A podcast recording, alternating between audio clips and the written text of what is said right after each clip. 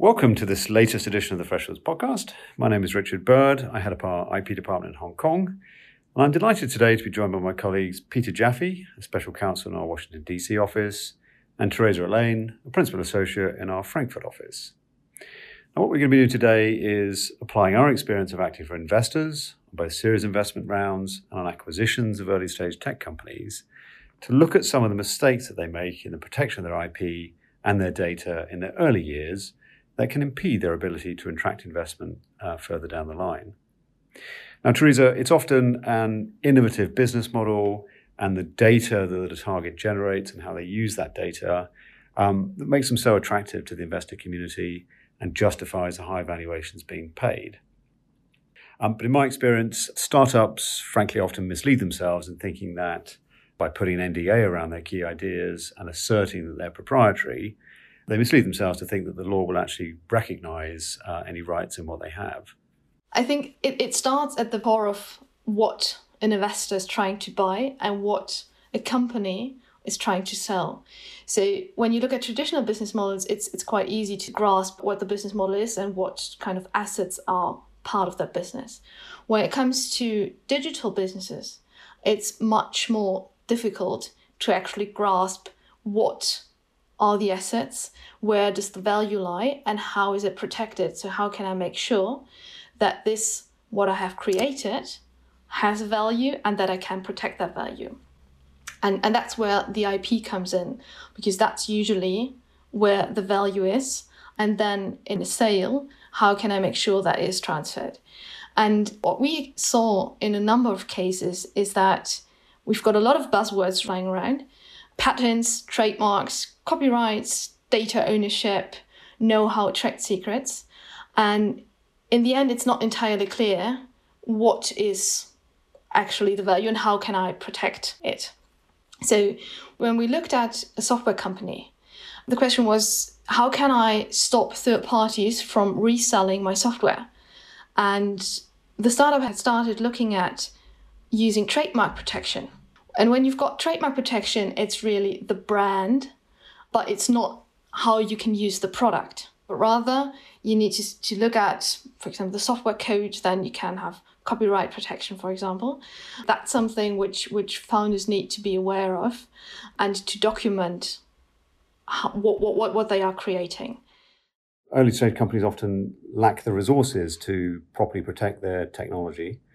And you know, can be drawn into applying for patents, you know, in their home jurisdiction, um, perhaps with broadly stated claims, and often these don't really stand up to uh, particularly close close scrutiny. And I think investors are, in fact, getting increasingly sophisticated in um, examining the the quality, the depth of uh, the IP portfolio of a of a startup company and attributing value accordingly. I mean, I still remember vividly uh, one particular example I worked on maybe five or six years ago now um, with a very large um, tech investor making a sizable minority investment into a um, Singaporean based company, uh, which did indeed have a very novel approach to um, financial modeling and uh, sought to attribute a lot of proprietary value to that um, that business model, and also had a patent, uh, and they were able to go out to market and say we've patented our technology, and this is a real validation of of the innovativeness of that um, technology. When, when, we came to look at it, it was just a single patent filed in Singapore um, at a time when actually Singapore did not substantially examine patents. So you apply for it and you get it. So that really didn't stand up to a lot of scrutiny. I think that that's a very important point you're making. Founders are usually very diligent when it comes to their home country uh, and looking at what can I register there, as you said, patents or also trademarks. But um, if you want to have a scalable business, then it's important to also think from the start where do I want to expand and to look from the very beginning as to how, is it possible to expand. I had a recent example on a few cases recently. Uh, the startup had done a trademark research in its home country, um, and everything was fine. But then it came to us and asked us the question: Can we actually then now register in, in, in different countries our trademark and our brand. And then we did a broader trademark search and saw that actually in a number of jurisdictions there were already quite similar trademarks registered, which could then be a hindrance for that startup to go with its current brand into those additional jurisdictions. And that then brings us to the question at what point do I need to rebrand? Can I now rebrand? Or do I have to go into the discussion with those third parties owning these other brands? Although one, one shouldn't underestimate the value that trademarks can have in um, building at least some perimeter of protection around what may otherwise be a largely unprotectable business model, and you know establishing the brand, establishing proper trademark protection for the brand may in fact be the only um, only way in which to to achieve a form of IP protection. Coming back to that first question, actually, um, brand, a trademark is something very tangible and I can register it. And that's something that I can rely on. We're often talking about data ownership, but actually there is no data ownership right. Um, and then we've got, then we are going back again to the traditional IP rights and also contractual protections, access rights, and then granting these contractual access rights and use rights. And, and Peter, not only is um, data very difficult to protect with IP rights, but actually there can be some real inhibitions on the ability of a, a company to transfer that right, that, that, that data. Yeah, I, I, think that's exactly right. And, and I'm reminded of a company whose privacy policy I was looking at recently. And their privacy policy actually said personal data is an important business asset. Well, that's interesting because when you think of a business asset, you usually think of first the ability to use the asset and then second the ability to transfer the asset at some point. But i think personal data protection laws are increasingly chipping away at, at the ability of companies to do either of these things. Um, so in the case of use uh, you, you know obviously there there's a lot of limitations in privacy law based on purpose limitation. Uh, so in other words you know did you tell uh, data subjects how you're going to use the data and, and are you sticking to the original purpose for which you collected it and then you've also got challenges like data subject access rights. So if a data subject can request that you delete some of your data, um, obviously you're going to have to stop using it. And that can materially impair the value of certain types of data. So often a, a data set is valuable if a company can claim that it is comprehensive. And so they say, look, if you want to look up the data on this particular person, we have all of all of the data that meets criteria X. Well, even if one person submits a data subject access request and deletes their data, it makes it harder for that company, uh, materially harder for that company, to say that their data is comprehensive. And therefore, for certain purposes, it may become materially less valuable. And then similarly, in terms of data protection law, chips away at the, the ability of businesses to transfer. First, you might see data localization laws that make it harder, if not impossible, to move data out of a jurisdiction as you're expanding or transferring data to, to a new owner. Um, you, you also have problems like j- just simple requirements that you notify data subjects if you're moving data to a new, new organization. Um, you know, this is often a problem under GDPR and, and uh, a number of other regimes as well. And then finally, I'm going to you know come back to purpose limitation. A lot of times, you want to transfer data uh, as part of a larger acquisition and the, acquiring company wants to do something a little bit different with the data. Um, that's why why they're interested in it. Um, but again if you've got this purpose limitation principle that makes it materially harder. Um, so i think you know for companies for particularly for startups who think well look here's the value of my business. I've got uh, a very cool ai algorithm and i've got a very cool data set that the the algorithm uses and we can use this to predict results. Well, if if if you're really thinking of that data as one of your critical business assets, um, I think that in the next five or ten years, uh, as you grow, that that that concept is going to become more problematic for you. The increasing prevalence of rights to object to automated decision making and um, profiling, although that um, latter right has been somewhat less um, uh, replicated in privacy laws outside of um, uh, outside of Europe, but the right to object to automated decision making is is a right that we're seeing introduced into lots of privacy laws around the world. That can have a, a real impact on the very viability of a of a data intensive business model. And I, think that this also illustrates a problem that startups face as they grow. Um, So you might think that uh, as you grow, if, if you you're twice the size that you you were a year ago, your your com- privacy compliance burdens are going to be twice as much. If you're ten times as big, uh, your compliance burdens are going to be ten times as much. But often we find that the the the impact of data protection laws is not really linear or proportional in that way. Let me make that tangible here. Um, I think there's a number of tipping points that you encounter when you encounter data protection laws.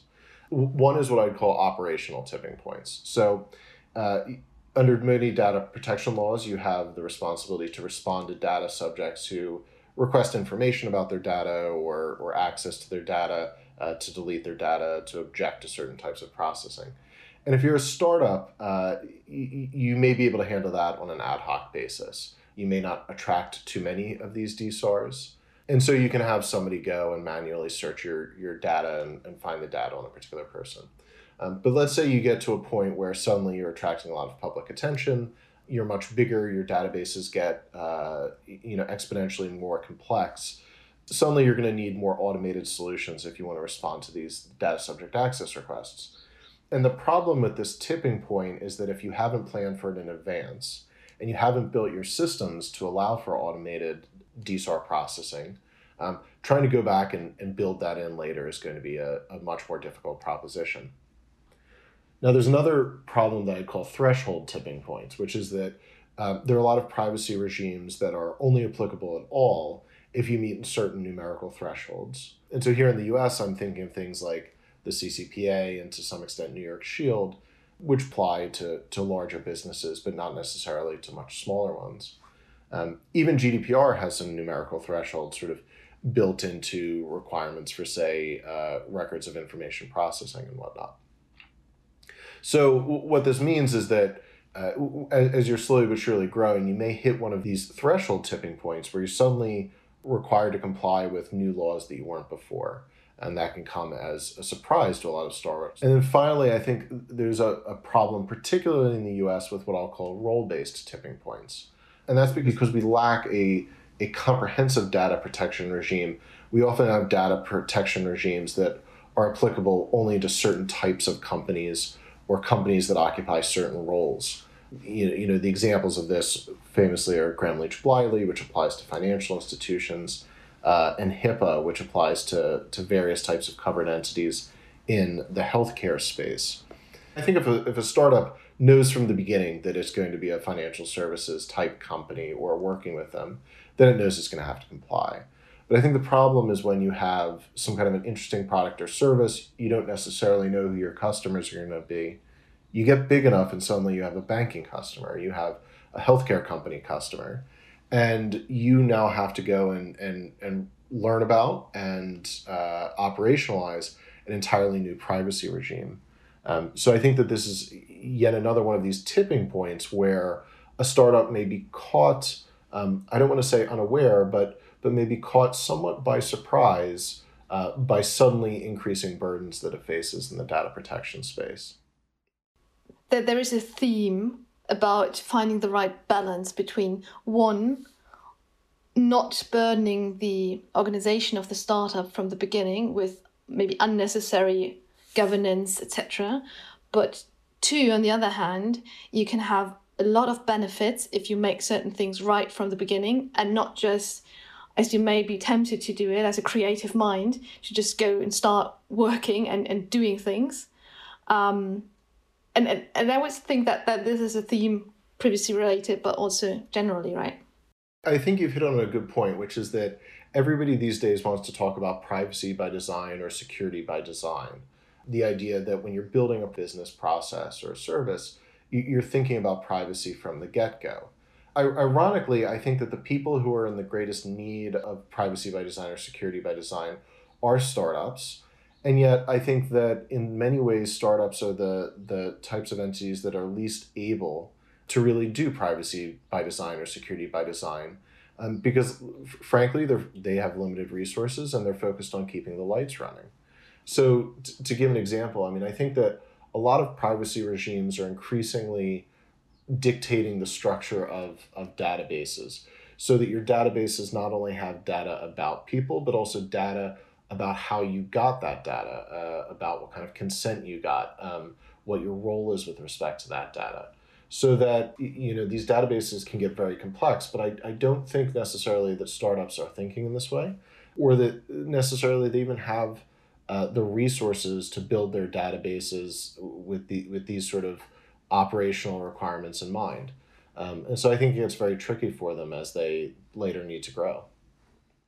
So, what do you actually do if you don't have the resources to, to do everything in house? And, and what we see often is that there's a lot of collaboration and partnerships at the beginning because you want to, to get the resources in um, and you then just get started. And then the question is who actually owns the IP rights and also who has the access to, to the data. And so our advice there would be find the right balance and be careful that there is a lack of transparency or a lack of clarity on who owns it and who is responsible for what.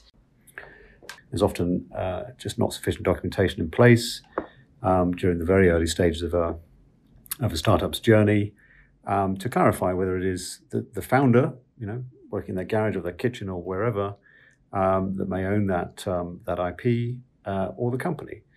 Did they have an employment contract in place at the time? There may be no record of that. Uh, has it been transferred effectively to the company? Again, without records, it would be very difficult to establish that.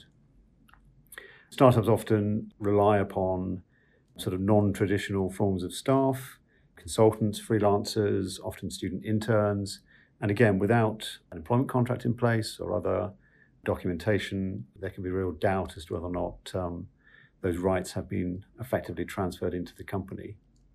And then we see another whole range of issues, of course, um, with startups that are spun out of universities.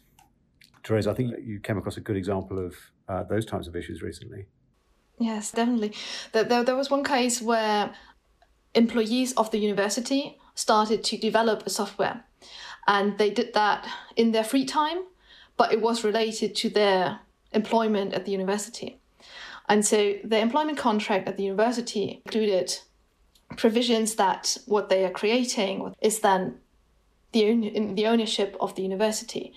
And then there was a really tight distinction to make. Was it really part of the employment of the of uh, was part of the employment relationship or was it something different?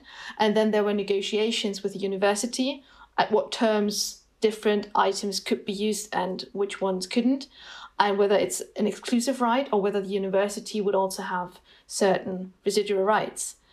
And then on top of that came the issue was it someone who's a founder or who was an employee of the startup then? Because their different provisions apply again. When looking at software, for example, you often have provisions that the that the company already owns the exploitation rights by default, unless you've got a different provision agreed. But with founders, that's not the case. So there we had again to find the whole chain, which was in the end extremely difficult and led to valuation difficulties. And some universities are less understanding than others when it comes to unpicking those scenarios and granting the waivers that may be needed to clarify IP ownership. But there can be real issues through the application of the university's IP policy if a member of the academic staff holds a position within a startup, and in particular if they're involved in IP development themselves or they're supervising their students to develop code or engage in other technology development. And when talking about university, it's also it's not just universities, right? Uh, right. It, it, can also be um, that startups are using government grants. Yeah, and and I think that is an issue. What we'll sometimes see in the United States, for example, is that startups will often work with funding that they're getting from the U.S. government, and that often comes, you know, sometimes through Small Business Administration or something like that. But it can also often come through uh, our national security apparatus. And when that happens, uh, there's often um, government march-in rights that, that will that will take effect, and, and usually those are contractual, but sometimes they're also creatures of you know generally applicable law, and it makes it a little bit harder necessarily to disentangle the U.S. government from the IP that you create. You know, maybe one or two years down the line when you want to sell yourself to a, a an investor. Or I can tell you that's a very real issue uh, in China we're often financial support from uh, the Chinese Academy of Sciences or government or provincial um, authorities. Very often carries with it um, conditions on transfer of the IP and sometimes even commercialization of the IP outside of China where approval will be needed. Another issue we often find when we come to sort of kick the tires on a, um, on a, on a startup is um, prevalent use of open source software. It's naturally very attractive for startups to use open source software. It's free. Uh, it reduces application development costs. Um, it can facilitate participation in ecosystems and uh, the adoption of useful features that are expected by the community. But Theresa, that can create an issue for uh, an investor. A while ago, when someone or an investor heard open source, they were very, very nervous from, from the get go. Um, this has changed, in my view, because investors become more and more sophisticated and have understood when looking at open source, not every bit of open source is bad in a way or is, or is dangerous. It's about the right processes and be careful how you implement it. And then you can reap the benefits of it. And investors understood that. And so it's really what we saw is that there is a focus on in diligence on how open source software is used. And it's often even then standard to, to conduct black duck reports and to see what kind of open source software was used. But what is the risk when using open source is if you're not careful there's a so-called viral effect. So when using open source, there are sometimes, depending on the license requirements, if you use it in the code you implement, you have to disclose the source code then more broadly, or that you can't use it for commercial use, or that you have to use it or have to distribute it free of charge. And that then only not applies to the code you're using as open source, but that to your whole product and we're looking from an investor's perspective, that could also then, if the investor wants to integrate the startup product in its own, that could even have the viral effect on the then product. I agree with your observation generally that there's a bit more tolerance amongst the investor community for open source software. Often these open source components are fairly discrete. Uh, they can be compartmentalized and eliminated um, if there is pollution from uh, copyleft license terms. But this does stress the importance of good record keeping. Uh, investors are going to want to know what off, uh, open source software components are incorporated, which versions of those components, uh, which license terms apply, which versions of those licenses apply, and to really understand what functions the open source software supports. And most importantly of all, has it been modified? How's it been modified? And what's been done with that um, modification? Because that's where a copyleft license term can really have an impact. Absolutely. If you don't have these records, then investors will make a huge discount on valuation because they just can't assess the risk. Okay, that just about wraps us up. I'd like to thank Peter and Theresa for sharing those valuable insights with us.